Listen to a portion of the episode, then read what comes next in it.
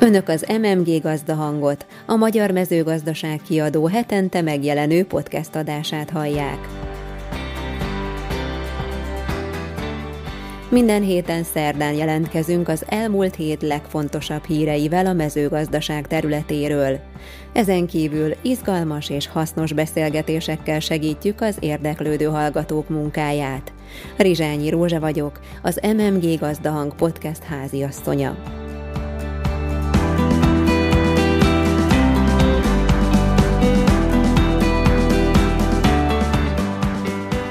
Mai adásunk tartalma: az elmúlt hét legfontosabb hírei röviden. Agráregyetemről a munkaerőpiacra. Beszélgetés Reng Zoltánnal, a Hungrana Kft. Vezérigazgatójával. A magyarmezogazdasag.hu legérdekesebb hírei.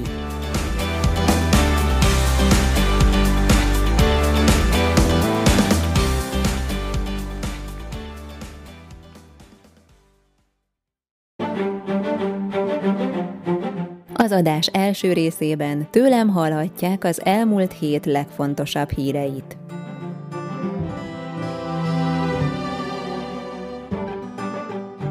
Egy kis ízelítő híreinkből.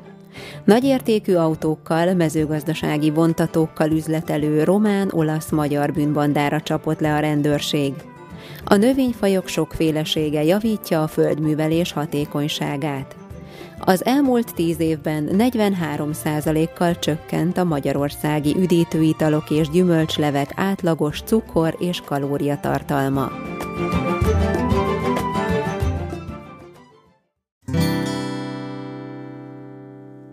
A következő hónapokban mintegy 600 milliárd forint értékben írnak ki új beruházási pályázati felhívásokat a vidékfejlesztési programban.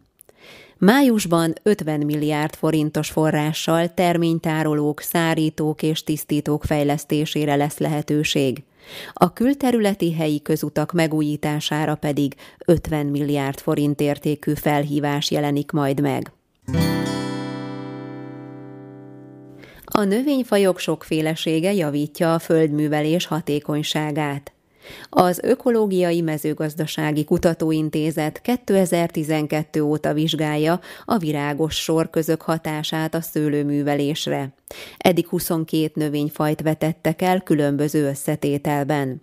A tapasztalatok alapján a sokfajos keverékek nem szívják el a szőlőtől a nedvességet, sőt megfogják a talajmenti párát, védik a talajfelszínt a kiszáradástól. Fűvel vetve viszont 10%-kal alacsonyabb talajnedvességet mértek. Nagyértékű autókkal, mezőgazdasági vontatókkal üzletelő román-olasz-magyar bűnbandára csapott le a rendőrség. A társaság tagjai Olaszországból hoztak lopással, sikkasztással, csalással érintett gépkocsikat Magyarországra, illetve más európai országokba, majd értékesítették azokat. A magyar nyomozás során 78 személygépjárművet, 16 mezőgazdasági vontatót és építőipari gépet, valamint 2 kamiont foglaltak le a rendőrök. Az így okozott kár mintegy 1,5 milliárd forint. Ünnepélyesen átadták az üllői piacot. A kormány még 2012-ben a helyi gazdaságok élénkítésére vezette be a termelői piac fogalmát, és támogatta a piacok kialakítását. Így 2020-ra csaknem 3-szorosára emelkedett a piacok száma. 2012-ben 117, míg tavaly év végén már 324 termelői piac működött az országban. Az üllői piac csaknem 500 millió forintból valósult meg, 150 millió forintos állami támogatással. Új botanikus kertet alapítottak Kecskeméten. A nyírjes modern botanikus kert helyszíne Kecskemét belső nyírváros részében egy 8 hektáros terület. Itt több telek egyesítését és a tereprendezést követően elültették a majdani botanikus kertet körülölelő védősávot, amelyhez 21 faj, 26 000 egyedét, 18 000 fát és 8 000 bokrot telepítettek. Bejegyezték az idei hajtásokat a szőlőjövésének könyvébe Kőszegen. A Vasi Kisvárosban 1740 óta, április 24-én Szent György napján mutatják be a hegymesterek a szőlőhajtásokat a város elöljáróinak, és rajzolják be azokat a külön erre a célra szolgáló díszes könyvbe. Az egyedülálló kőszegi hagyomány 2013-ban felvételt nyert a Szellemi Kulturális Örökség Nemzeti Jegyzékébe, 2019-ben pedig kiemelkedő nemzeti értékként bekerült a Magyar Értéktárba is. Korrupt hatósági állatorvosokat leplezett le a Nemzeti Védelmi Szolgálat.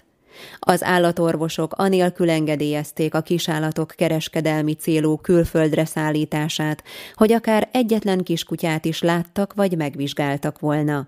Amennyiben a bíróság megállapítja bűnösségüket, úgy cselekményükért akár 8 évi szabadságvesztéssel is büntethetők. Az elmúlt 10 évben 43%-kal csökkent a magyarországi üdítőitalok és gyümölcslevek átlagos cukor- és kalóriatartalma. A meglévő receptúrák átalakításával, illetve új innovatív termékek bevezetésével a csökkentett kalóriatartalmú és kalóriamentes italok aránya 23%-ról 57%-ra emelkedett az alkoholmentes ital kategórián belül. A Magyar Ásványvíz, Gyümölcslé és Üdítőital Szövetség tagjai tudatos fogyasztásra ösztönzik a fogyasztókat, így az üdítőitalokból bevitt kalória mindössze 2-3%-a a magyarországi fogyasztók által átlagosan bevitt teljes energia mennyiségének.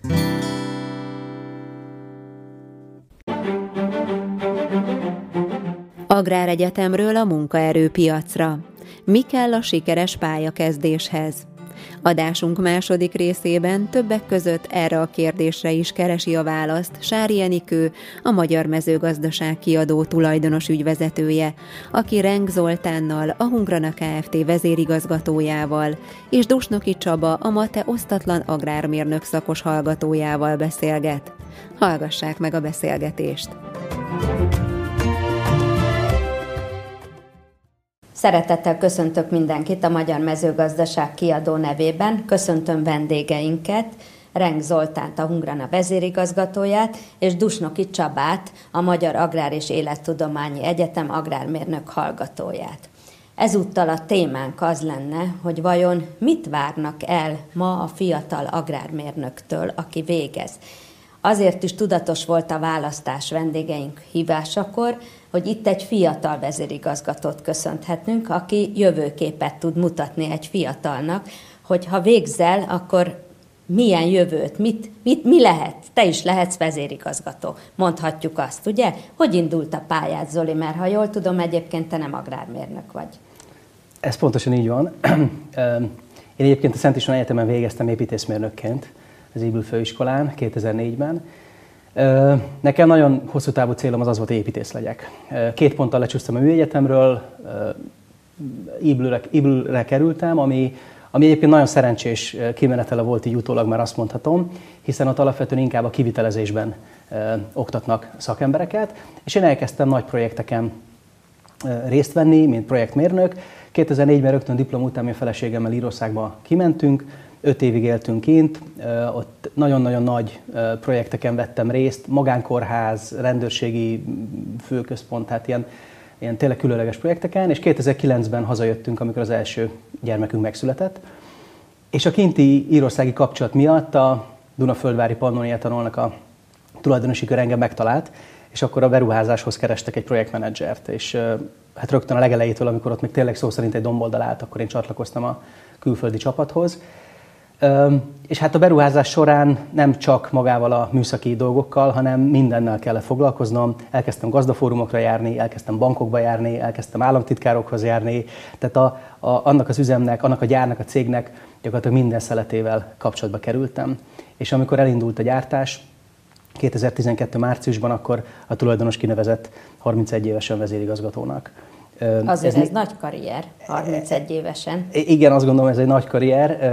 Nyilván szerencsének is nagy szerepe van ebben, meg a kemény munkának.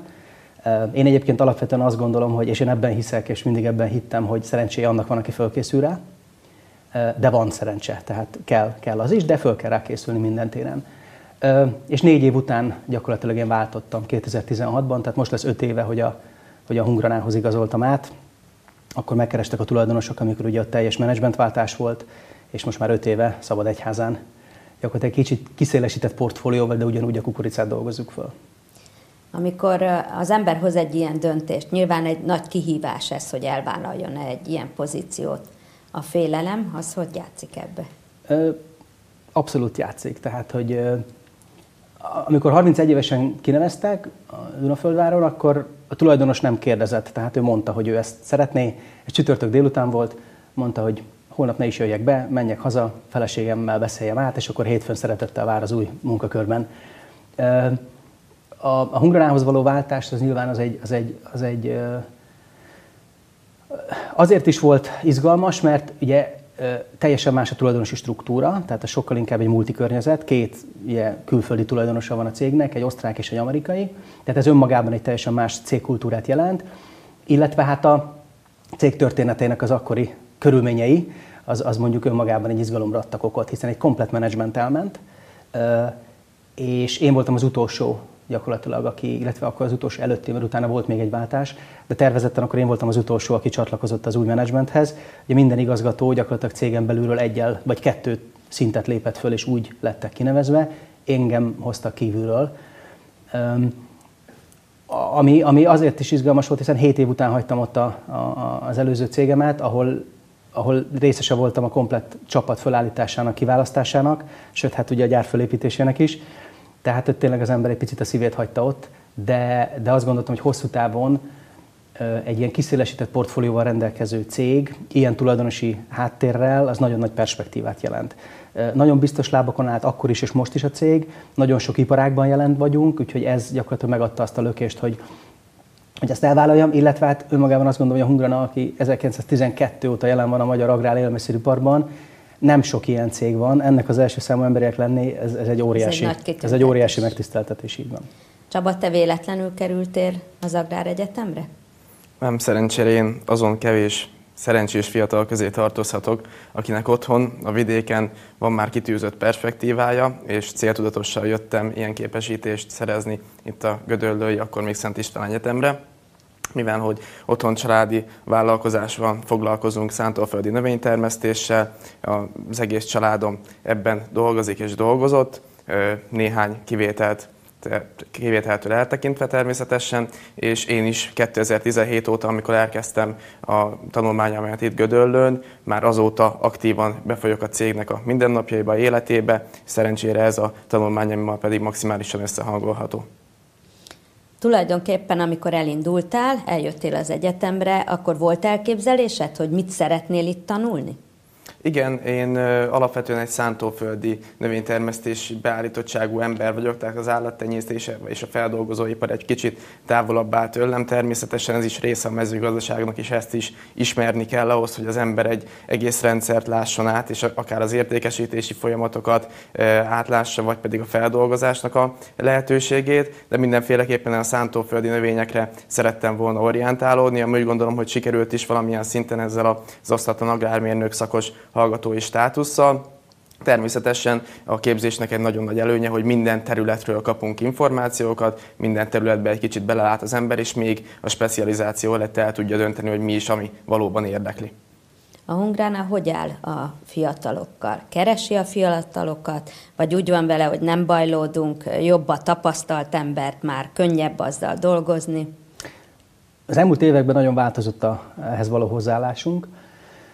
Ennek a legfőbb oka az, hogy a Hungrana 2017 végéig egy nagyon biztos környezetben dolgozott, ez pedig a cukorkvótarendszernek köszönhető volt. Ugye ez megváltozott, szabad piac van, szabad verseny van, és hiába vagyunk mi az európai piacon a legnagyobb izocukorgyár, izocukor, mint ugye a legfőbb termékünk, az első számú termékünk, emellett nagyon sok mindent is termelünk, de egy hihetetlen túltermelési válság alakult ki, ami a profitabilitását, a versenyképességét, a profit termelő képességét változtatta meg a cégnek, nem csak nekünk, mindenkinek, aki a cukoriparban vagy az édesiparban jelen van.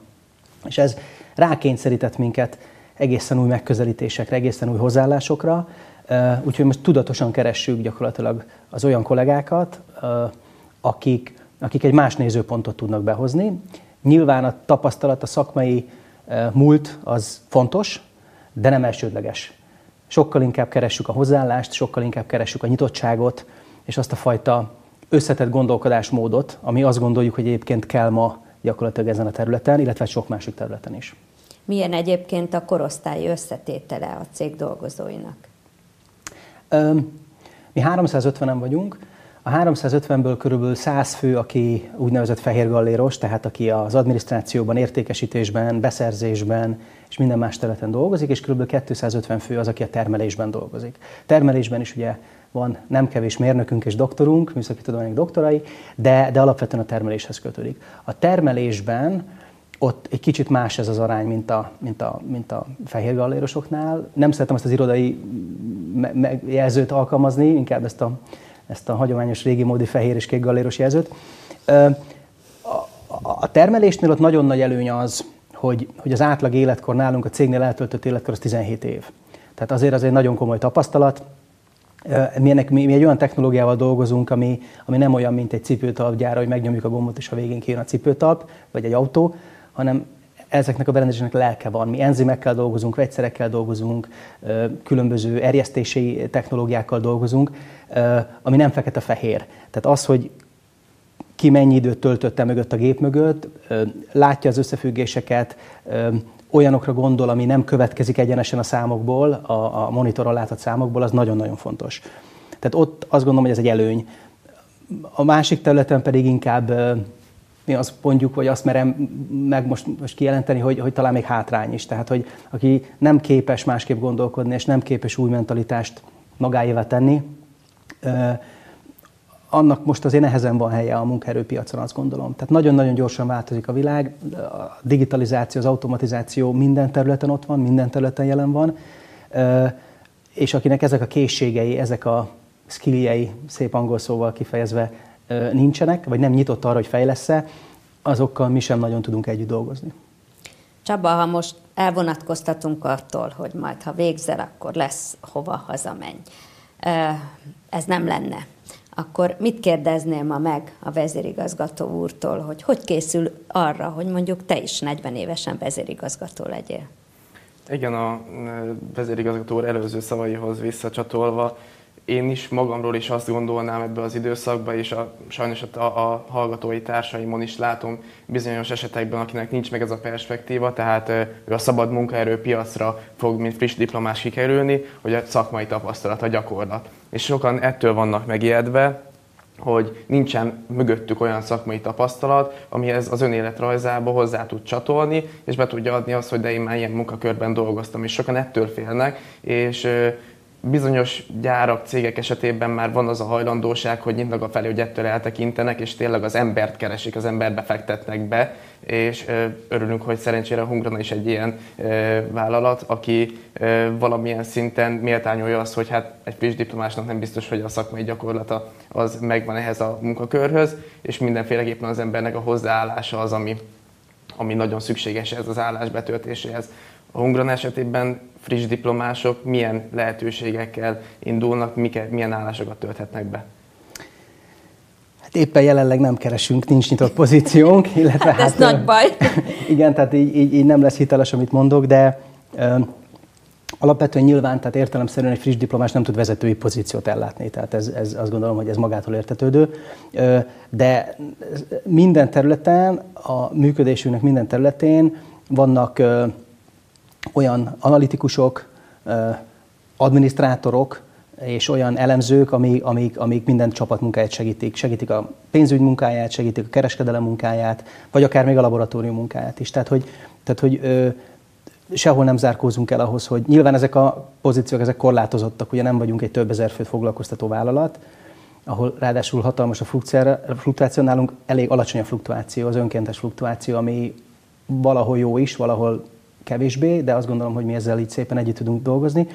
Tehát minden területen nyilván friss diplomásként meg kell tanulni egy szakmának az alapjait, és el kell sajátítani, ki milyen gyorsan, de el kell sajátítani annak a csínyát, bínyát, a titkait. Nálunk, ami az elmúlt időszakban nagyon-nagyon nagy hangsúlyt fektettünk, az az IT-fejlesztés. Tehát, hogy próbálunk minden területet automatizálni, minden területet. Mi úgynevezett SAP vállalatirányítási rendszerrel dolgozunk, ami nem volt minden területre kibővítve. Most minden modult megvettünk az elmúlt évben, átálltunk ennek a legújabb verziójára, és minden egy, a raktározás, a logisztika, a kereskedelem, bármilyen területen, karbantartás, tehát tényleg minden területen mi ezt a legprofibb módon akarjuk alkalmazni. Ide például nagyon előszeretettel veszünk fel olyan fiatalokat, akik erre nyitottak. Tehát akik azt mondják, hogy egy területnek a működését az IT hogyan tudja segíteni, és ebben ő részt akar venni.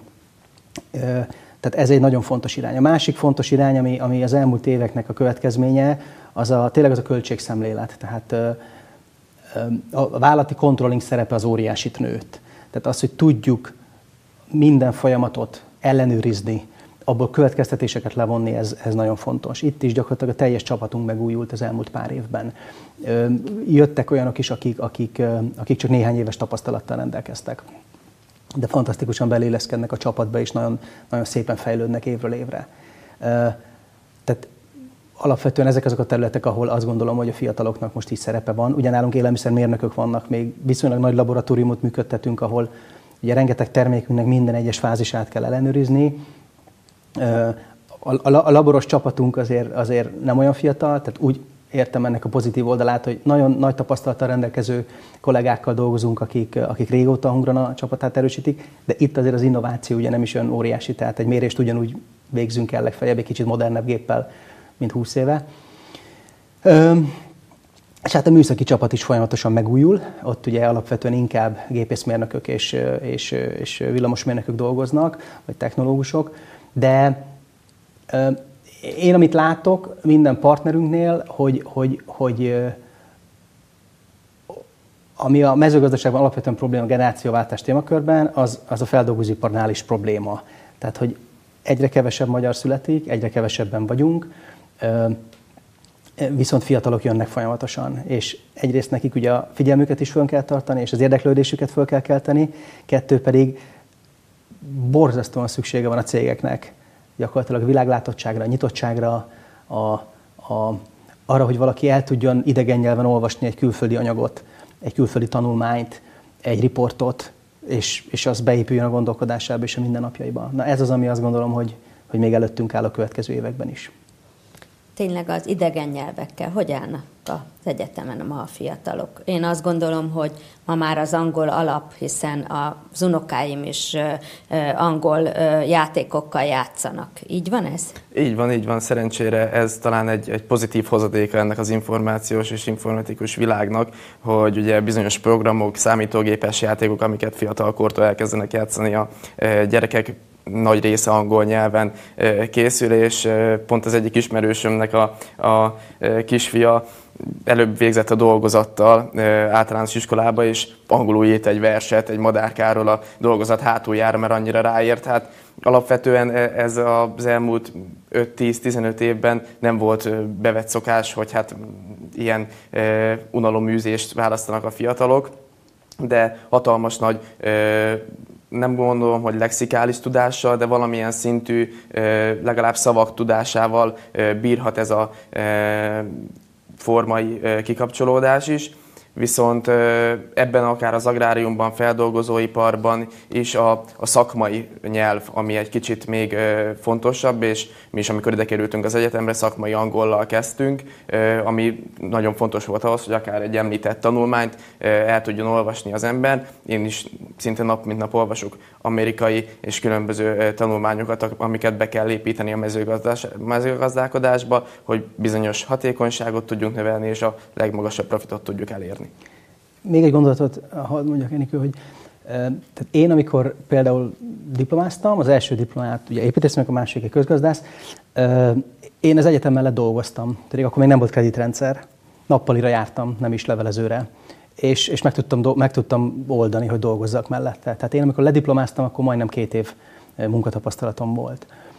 Én azt gondolom, a kreditrendszer ezt csak segítette. Tehát ha valaki tényleg érdeklődik egy szakma iránt, egy terület iránt, akkor a munkát nem ússza meg, tehát a kemény munkát nem ússza meg, és egyetem mellett igenis keresni kell a lehetőséget, és igenis keresni kell azt, hogy nem biztos, hogy baj az, hogyha egy friss diplomás azért egy év munkatapasztalattal már rendelkezik, és látott egy céget belülről. Szerintem ez megvalósítható.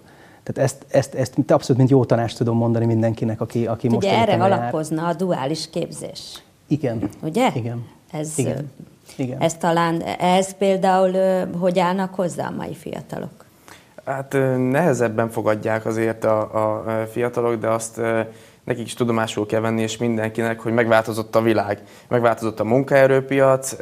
Nyilván beszéltünk munkaerőhiányról, nem csak agráriumban, úgy gondolom, hogy a mindenfajta iparágban ez jelen van, de azért ez nem késztetheti arra a fiatalokat, hogy úgyis munkaerőhiány van, úgyis fölvesznek valahova, majd bekerülök. Majd kellek akkor, és igen. Amikor lehet, hogy föl fogják valóban venni valahova, csak nem mindegy, hogy hova és milyen munkakörbe, és amikor ott van egy vezérigazgató asztalán, hogy 5 önéletrajz, és az egyikben van mondjuk egy szakmai tapasztalat, lehet, hogy előbb fogja azt választani, mivel hogy valamilyen szinten már nem kell olyan szintű betanítást alkalmazni annál a friss diplomás munkakezdő, a pályakezdőnél.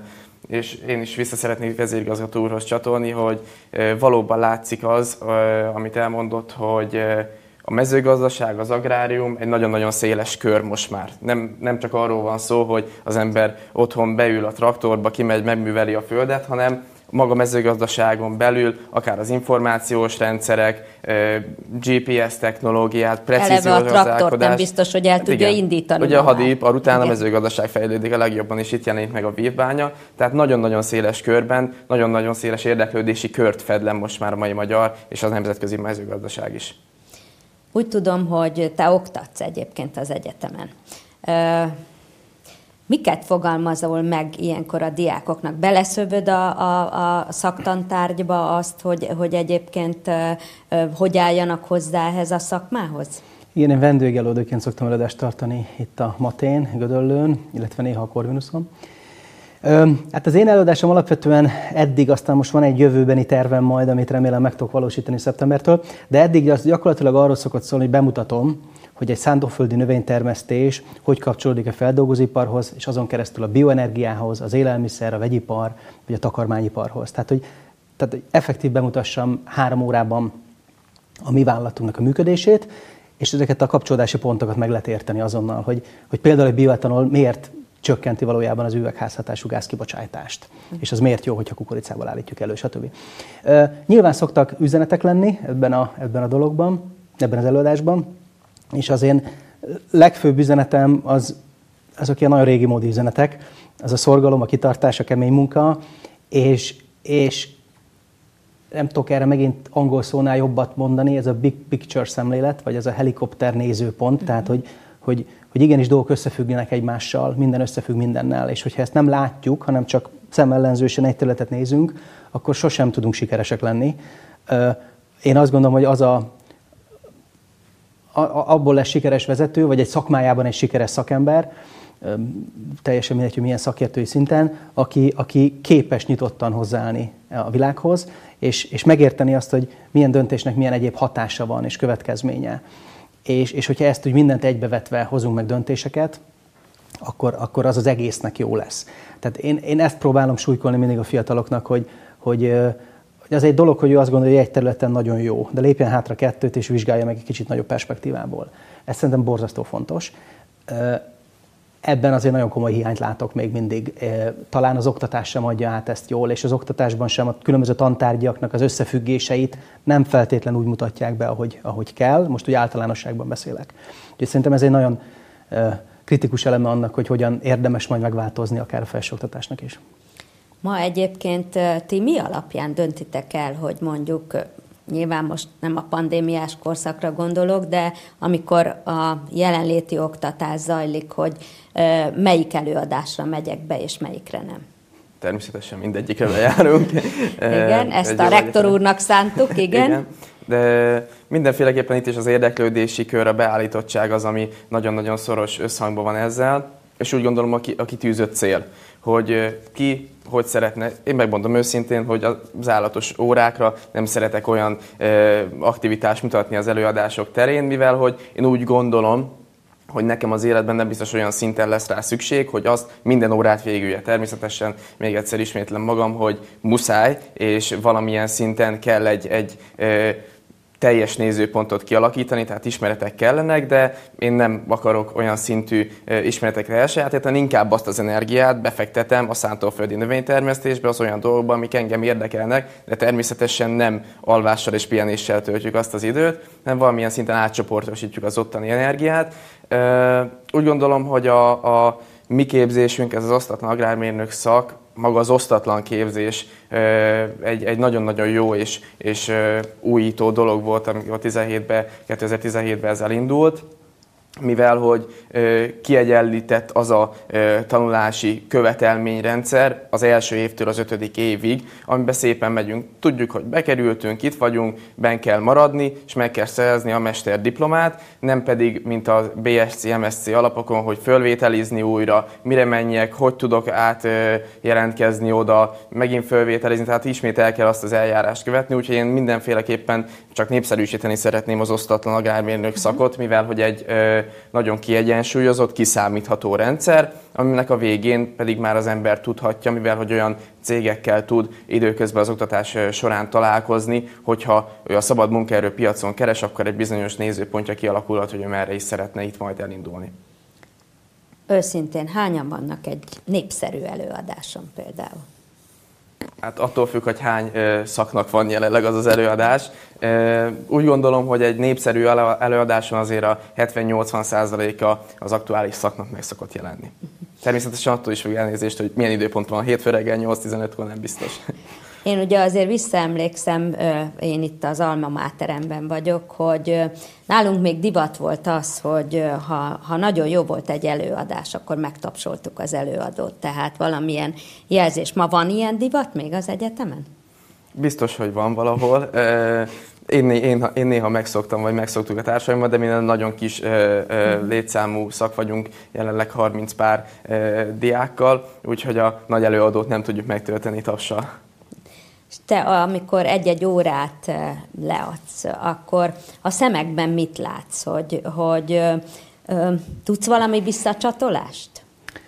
Vegyes a kép. Tehát az nagyon, én nagyon interaktívan szeretem ezt, tehát hogy mindig az elején elmondom, nyugodtan kérdezzenek bele, mondjanak véleményt, kötekedjenek, ha éppen valami olyasmit mondok, amit úgy gondolják, hogy nem igaz. És a kérdésekből már nagyon látszik, hogy van egy része mondjuk a társaságnak, akit hát ott van, mert ott kell lenni, és van egy rész, akit meg borzasztóan érdekel, és ő kérdez, ő közbeszól. Úgyhogy hát az arány az még nem ideális, maradjunk annyiban. Tehát hogy azt gondolom, hogy ezen még kell majd fejleszteni. De hát ugye kérdés, hogy ki gyakorlatilag jön erre a területre, ki az, aki, és milyen indítatásból jön, ugye, amivel kezdtük is a beszélgetést, hogy te miért választottad ezt a szakmát. Azt gondolom, hogy ez... Itt azért még van tennivalója az egyetemnek is, meg úgy alapvetően az iparágnak. Igen, hát ugye az kétségtelen, hogy ez egy elég univerzális diploma egyébként, mert azért, ha belegondolunk, hogy szinte minden területen találkozhat az ember itt szerzett diplomással. De nyilván a legfőbb cél az lenne, hogy a szakmai területen maradjanak azok az emberek, akik itt végeznek, azok a fiatalok. Ha a Hungrana kiír egy álláspályázatot kifejezetten végzős diákoknak, mik a legfőbb pontok, amit belevennél? Hogy mindenképpen megfeleljenek neki. Ez azért csalók a kérdés, mert kifejezetten végzős diáknak még nem írtunk ki álláspályázatot. Ez nem volt sem kritérium, sem pedig egy olyan tényező, amitől ilyen zárkoztunk volna eddig. Hát én azt gondolom, hogy amit elmondtam, hogy amit egy önéletrajzban mi láttunk, az egy dolog.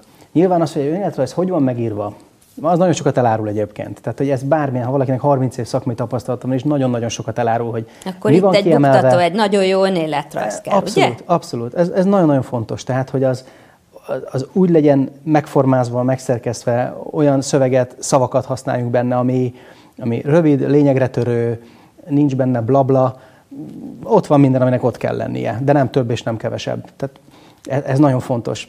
Tényleg teljesen mindegy, hogy pályakezdő vagy 30 év tapasztalattal. És utána, hogyha ez alapján mi úgy ítéljük meg, hogy behívjuk a kollégát egy elbeszélgetésre, hát akkor ott pedig szerintem ez egy olyan örök igazság, hogy néhány perc alatt eldől, hogy ki az, akivel komolyan folytatnánk a beszélgetést, vagy ki az, akivel nem. Egy kicsit nem játszanánk? Mondjuk a Csabának kiválasztod az önéletrajzát. Bemegy a személyes beszélgetésre. Mi lenne az a 3 kérdés, amit biztosan föltennél neki?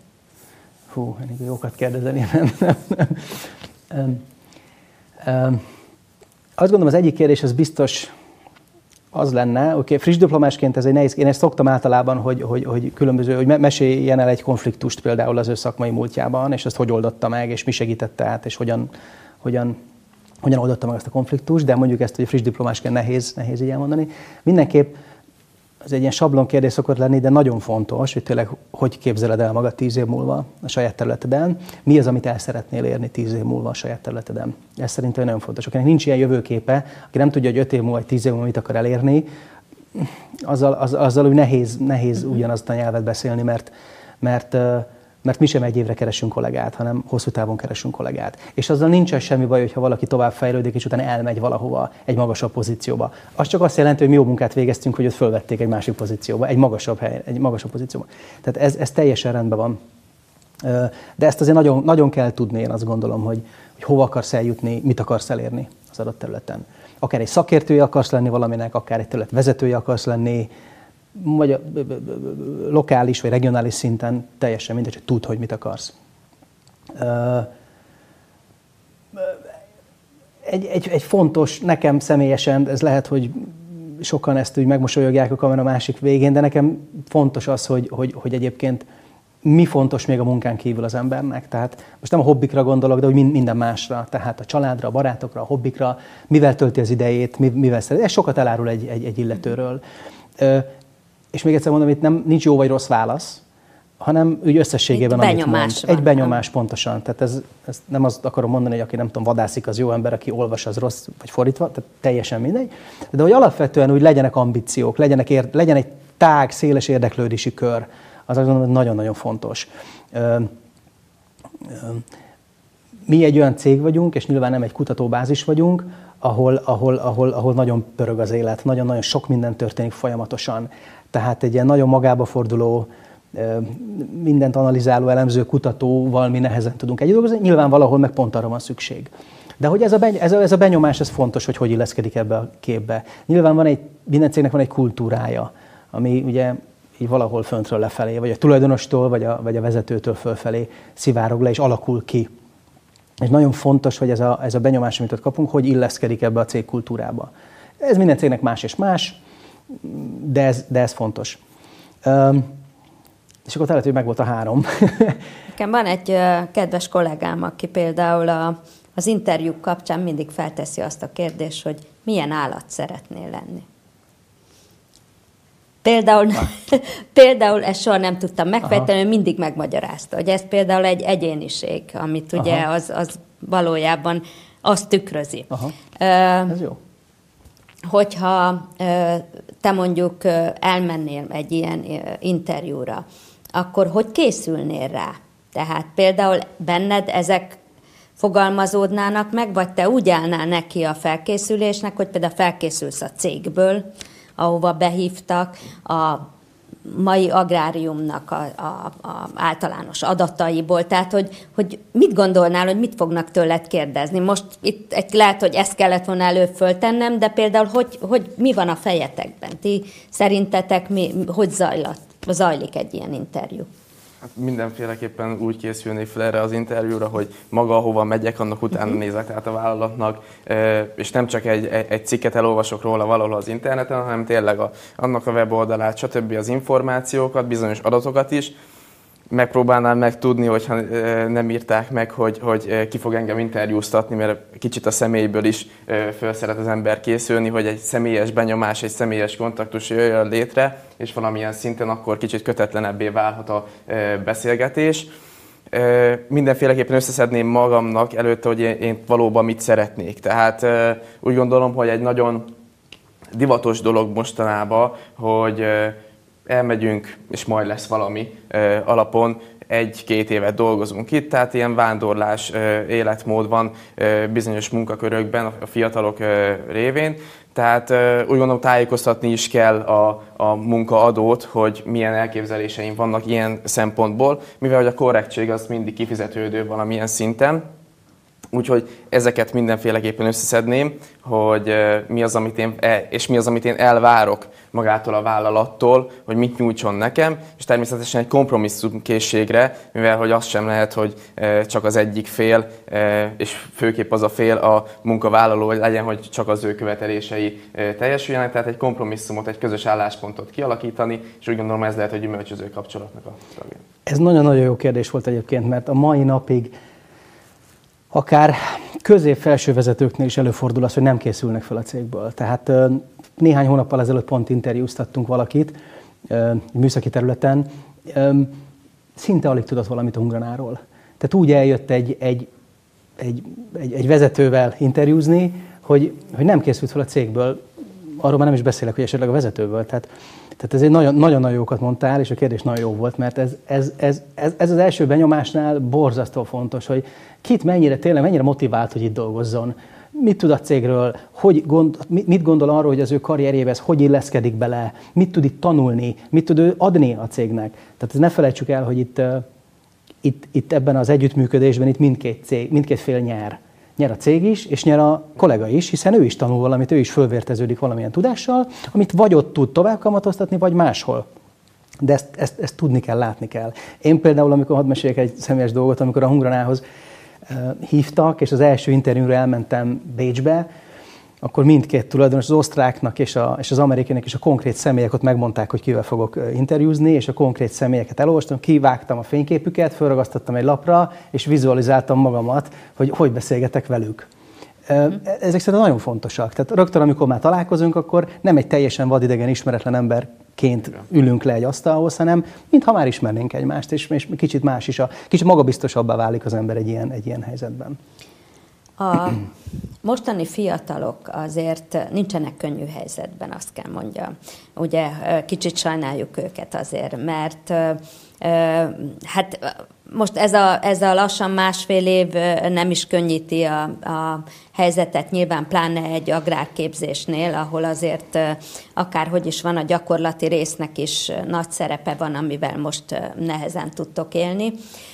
De úgy egyébként azért az agrárszakmában egy kicsit zártabb ez a közeg. Nem tudom, hogy ezt osztod-e velem, de ez egy kicsit zárt közeg, ugye? Igen. És nehezebb is bekerülni, azt kell mondjam. Úgyhogy nyilván nagyon nagy ambíciókkal rendelkező fiatal kell legyen, aki határozottan elhatározza. Tehát csak úgy sodródni ide, azt hiszem, nem lehet. Mivel tudtok ti segíteni, ha mondjuk most akkor indulott nálatok valaki? Valaki fogja a kezét, adsz egy mentort mellé? Vagy hogy tud a cégnél, hogy végül is ne ijedjen meg, hanem beilleszkedjen ebbe a közegbe? Igen. Ez területenként változik nálunk, tehát még olyan is van, hogy betanítási bónusz. Tehát, hogy igen, vannak területek, ahol valakit kap, és 3 hónapig gyakorlatilag ő foglalkozik vele és tanítja. De alapvetően mi viszonylag kis csapataink vannak, tehát minden osztály ilyen 5-6-7 fő maximum, 10 mondjuk. Tehát ott azért sokkal családiasabb, sokkal barátiabb környezetben tud dolgozni, és akivel dolgozik, vagy aki az ő közvetlen felettese, az természetesen fogja a kezét és tanítja. És aztán ugye néhány hónap alatt a próbaidő nem véletlenül van, tehát ott én jártam úgy gyakorlatilag, hogy egy abszolút felső vezetőt, nem mondom meg, hogy itt vagy az előző cégemnél, de hogy 5-en interjúztattuk, 5 vezető. És 5-en gondoltuk azt, hogy egy fantasztikus ász az illető, és egy hét után kiderült, hogy 5-en benéztük, és teljesen másképp viselkedik valójában, mint amit ott a 3 interjún előadott. Szóval ehhez kell idő, ez puding próbálja az evés, ugye? És ez fontos ugye a delikvensnek is, hogy az a 3 hónap alatt ő tényleg azt tapasztalja meg, amit neki mondtak arról a cégről, hogy ez tényleg az a cége, tényleg olyan jó hangulat, tényleg olyan jók a perspektívák, és akkor ez így közösen eldönthetjük, hogy hogyan tovább. De ez nagyon fontos, hogy ne csak be legyen dobva a mély vízbe, hanem fogják a kezét és segítsék. Abszolút. Az évfolyam társait között, ha beszélgettek, mit tapasztalsz? Van már mindenkinek úgy konkrét elképzelése, hogy a végzés után merre, hova indul? Úgy gondolom, hogy nagy részének megvan, és pont ebből adódik, hogy egy nagyon zárt kör ez a mezőgazdaság, és a szabad munkaerőpiac egy kicsit korlátoltabb benne, mivel hogy az emberek 70%-ának, 80%-ának is akár bizonyos elképzelése van, és céltudatosan azért jön ilyen pályára tanulni, hogy ő utána tudja, hogy hol helyezkedjen el, és nagyon kicsi az a szabad diplomás, szabad szakember szám, aki a munkaerőpiacra kikerülése, azért pedig elég nagy verseny is van olyan szempontból, akár területi képviselők, stb. De vannak olyanok is természetesen a mély folyamunkban is, hogy jó volt a neve, jól hangzott, szereti a természetet, mezőgazdaságot, növényeket, és úgy gondolja, hogy majd az 5 év alatt elválik, hogy mi lesz belőle. Ez alatt a pár perces beszélgetés alatt lett egy benyomásod a fiatalemberről. Ha most ő jelentkezne a Hungranához, őszintén felvennéd? Igen. Igen, azt gondolom, igen. Tehát nyilván én utánad néztem, és az ösztöndi, miniszteri ösztöndíjattól kezdve ugye sok mindent láttam az interneten, ami fantasztikus meglepetés volt, megmondom őszintén, és ez már önmagában nagyon sokat elmond arról, hogy mennyire veszed komolyan azt, amit veszel, és az alatt a fél alatt, amit itt beszélgettünk, abszolút nagyon pozitív benyomást keltett, és igen, szívesen dolgoznék veled. Én pedig szívesen elvennék a Hungranához, hogy nem lenne kitűzött célom. Akkor legyen szuper. Ez a végszó, köszönjük szépen a beszélgetést. Köszönjük szépen. Köszönjük. Podcast adásunk harmadik részében a magyarmezogazdasag.hu hírei közül válogattunk.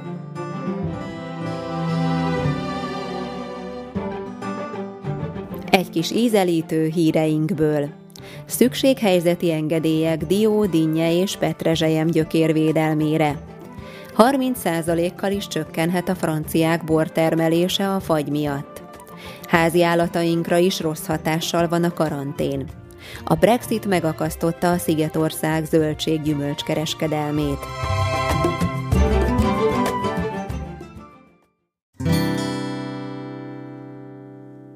Szükséghelyzeti engedélyek dió, dinnye és petrezselyem gyökér védelmére. A Nemzeti Élelmiszerlánc Biztonsági Hivatal 1 rovarírtó és 1 gyomírtószerre adott ki szükséghelyzeti engedélyt. A szerek engedélyeztetésével a hivatal több növényvédelmi problémát szeretne orvosolni. A 2 szert saját felelősségre a felhasználást engedélyező határozatban leírtak betartásával kell használni. Hívja fel a figyelmet a NÉBIH. Az egész országban lehet a moszpilán 20 SG rovarölő permetező szert használni, amely a diókultúrában légi kijuttatással a dióburok, fúrólégy, levéltetvek és pajzstetvek ellen hatásos. A szer emellett 2021. május 1-e és augusztus 28-a között engedélyt kapott görögdinnye és sárgadinnye kultúrákban levéltetvek ellen is. A gyomírtószer a Select Super a FruitWeb kérésére kapott szükséghelyzeti engedélyt gyökérpetrezselyem kultúrában a FruitWeb tagjai részére összesen 1400 hektáron.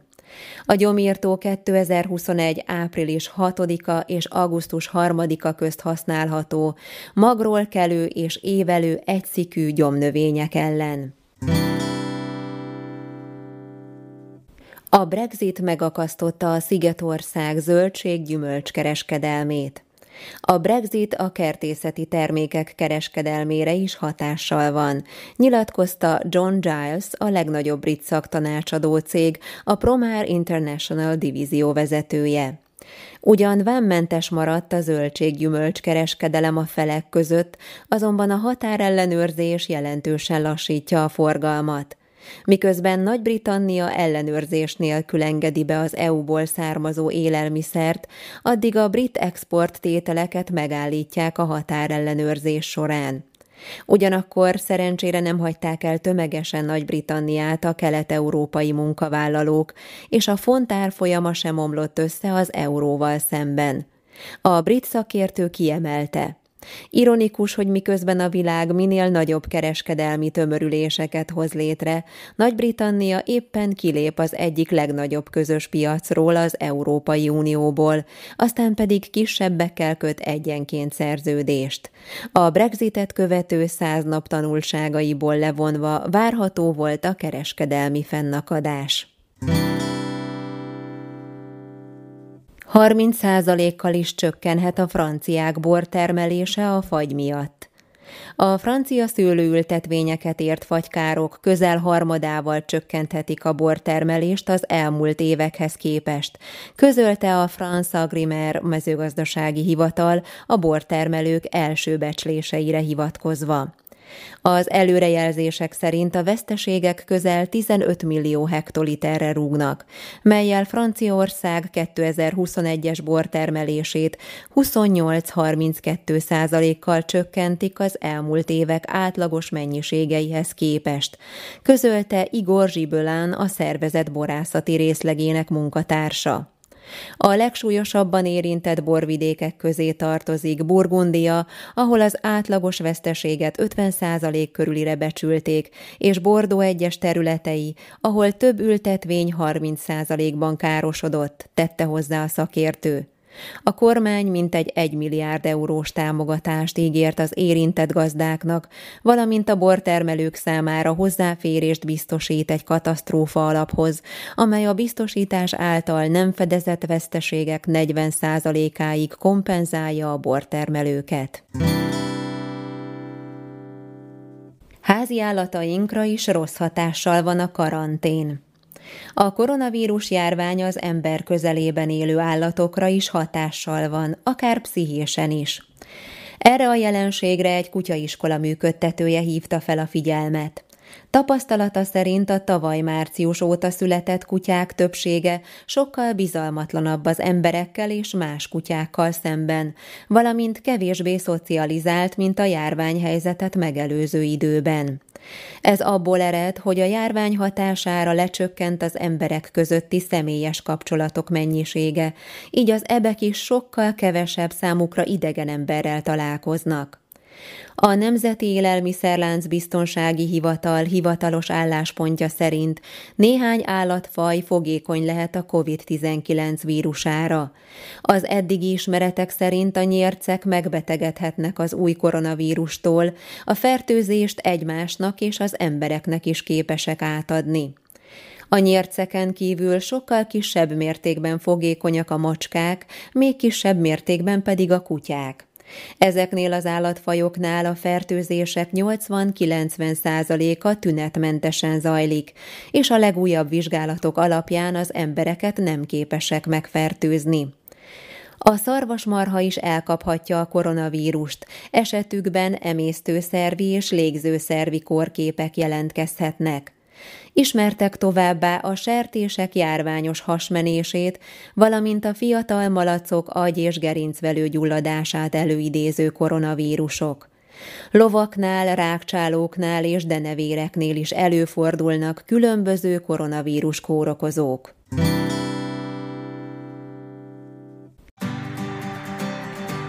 Az MMG Gazdahang és a Magyar Mezőgazdaság kiadó minden munkatársa nevében köszönöm, hogy velünk tartottak.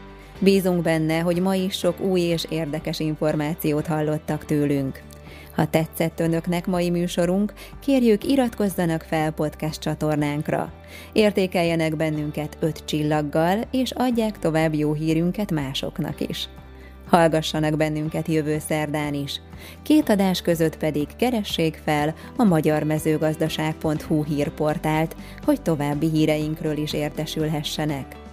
Eredményes és szép napot kívánnak a podcast szerkesztői, Halmos B. Ágnes és Mizei Károly, a főszerkesztő Práger Ádám, és jó magam, a podcast háziasszonya, Rizsányi Rózsa.